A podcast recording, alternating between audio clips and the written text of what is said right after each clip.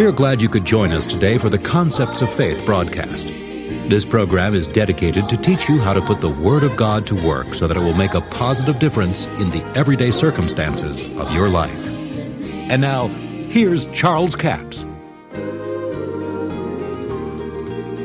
Over in Hebrews, the second chapter, it says, He tasted death for every man. Now I ask you, did Jesus taste physical death for every man? If he did, then no man would have to die physically. But he didn't taste physical death for every man. He tasted spiritual death for every man. I'm sure it's quite controversial with some people, but I'm going to mention this here that if you have any questions about what we've talked about, order the book Authority in Three Worlds because we don't have time right here to go into the whole detail, but it will prove beyond a shadow of a doubt that these things are true and that Jesus bore our sins. He became sin. He did not sin, but He became sin. Now, let's get back into this. We're here in Ephesians, the fourth chapter, where it says that Jesus, now that He ascended, what is it? But He also descended first into the lower parts of the earth. He that descended is the same also that ascended up far above all heavens, that He might fill all things. And he gave some apostles, some prophets, some evangelists, some pastors and teachers for the perfecting of the saints, for the work of the ministry, for the edifying of the body of Christ, till we all come into the unity of the faith and to the knowledge of the Son of God, unto a perfect man, unto the measure of the stature of the fullness of Christ, that we henceforth be no more children, tossed to and fro, carried about by every wind of doctrine, by the sleight of men and cunning craftiness, whereby they lie in wait to deceive, but speaking the truth in love may grow up into Him in all things, which is the head, even Christ. Now notice, here again he says, speaking the truth in love, we grow up into Him in all things from whom the whole body, fitly joined together and compacted by that which every joint supplieth, according to the effectual working of the measure of every part, maketh increase of the body unto the edifying of itself in love. He's talking about the body of Christ here. Now, let's back up and take a look at this. He gave a fivefold ministry for the perfecting of the saints. Now, I'm going to say something here that not everybody agrees with. I've heard a lot of people say this, and uh, you know, anybody can believe it the way they want to. But I don't believe it's what the scripture is saying.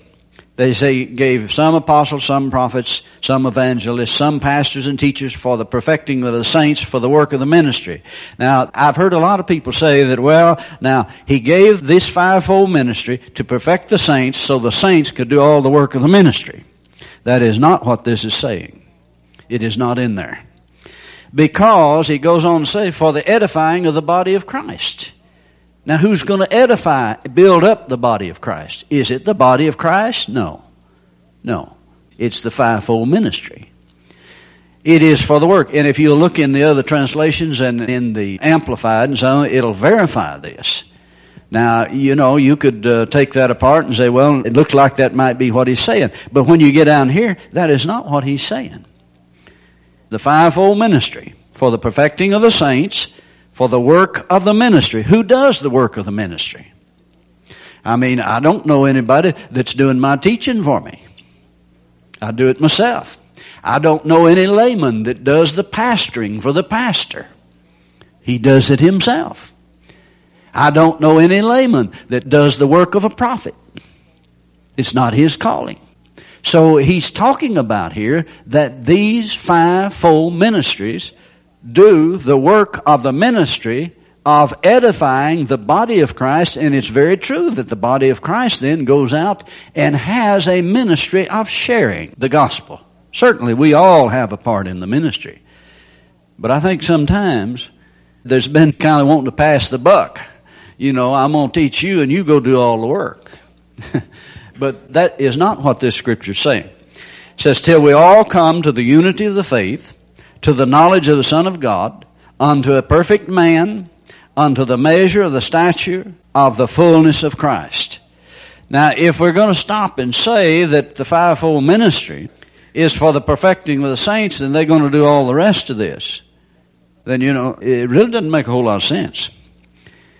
That we henceforth be no more children tossed to and fro and carried about by every wind of doctrine, sleight of men, cunning craftiness, whereby they lie in wait to deceive.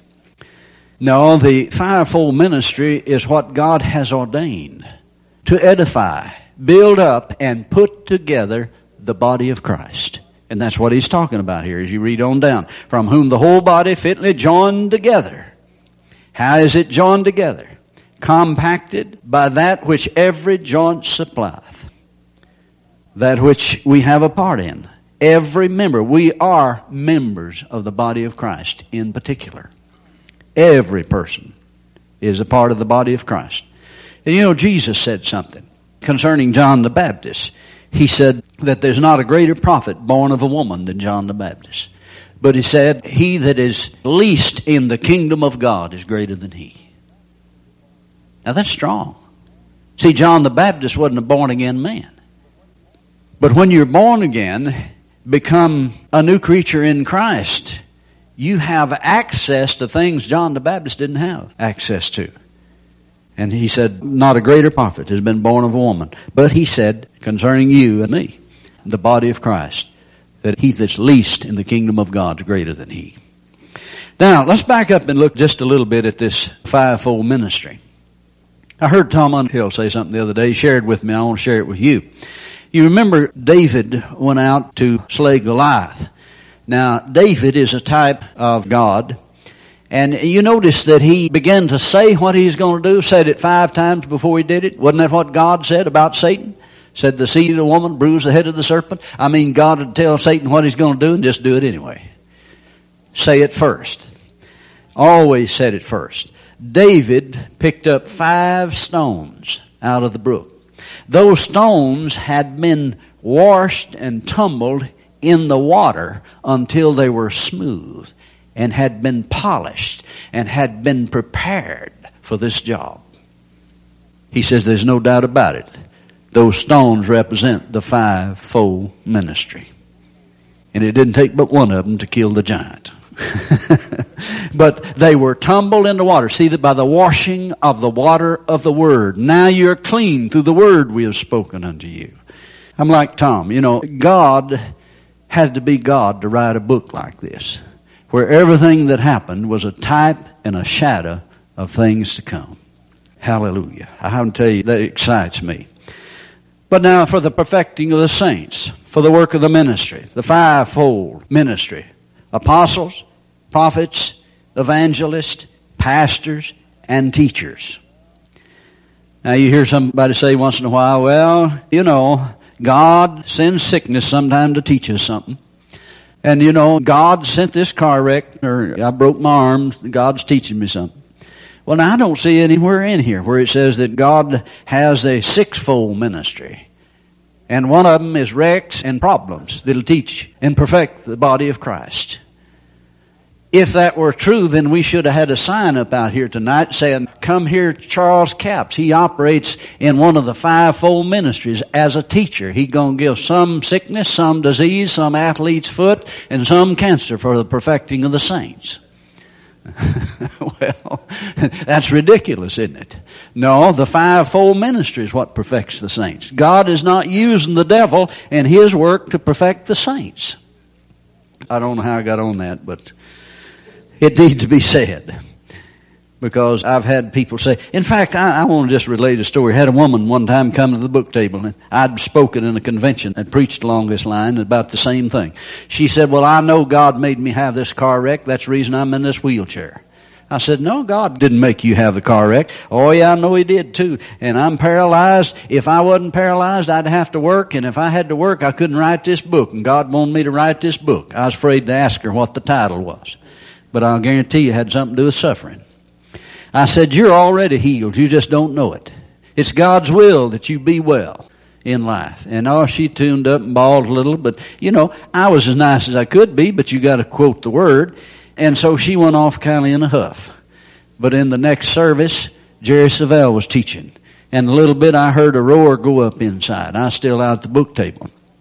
And I said, what's going on in there? They said, some lady, Jerry said, get up and act on your faith. Some lady got up out of her wheelchair and pushed it down front. And it was that lady that was at the book table. So see, the knowledge of truth will set you free.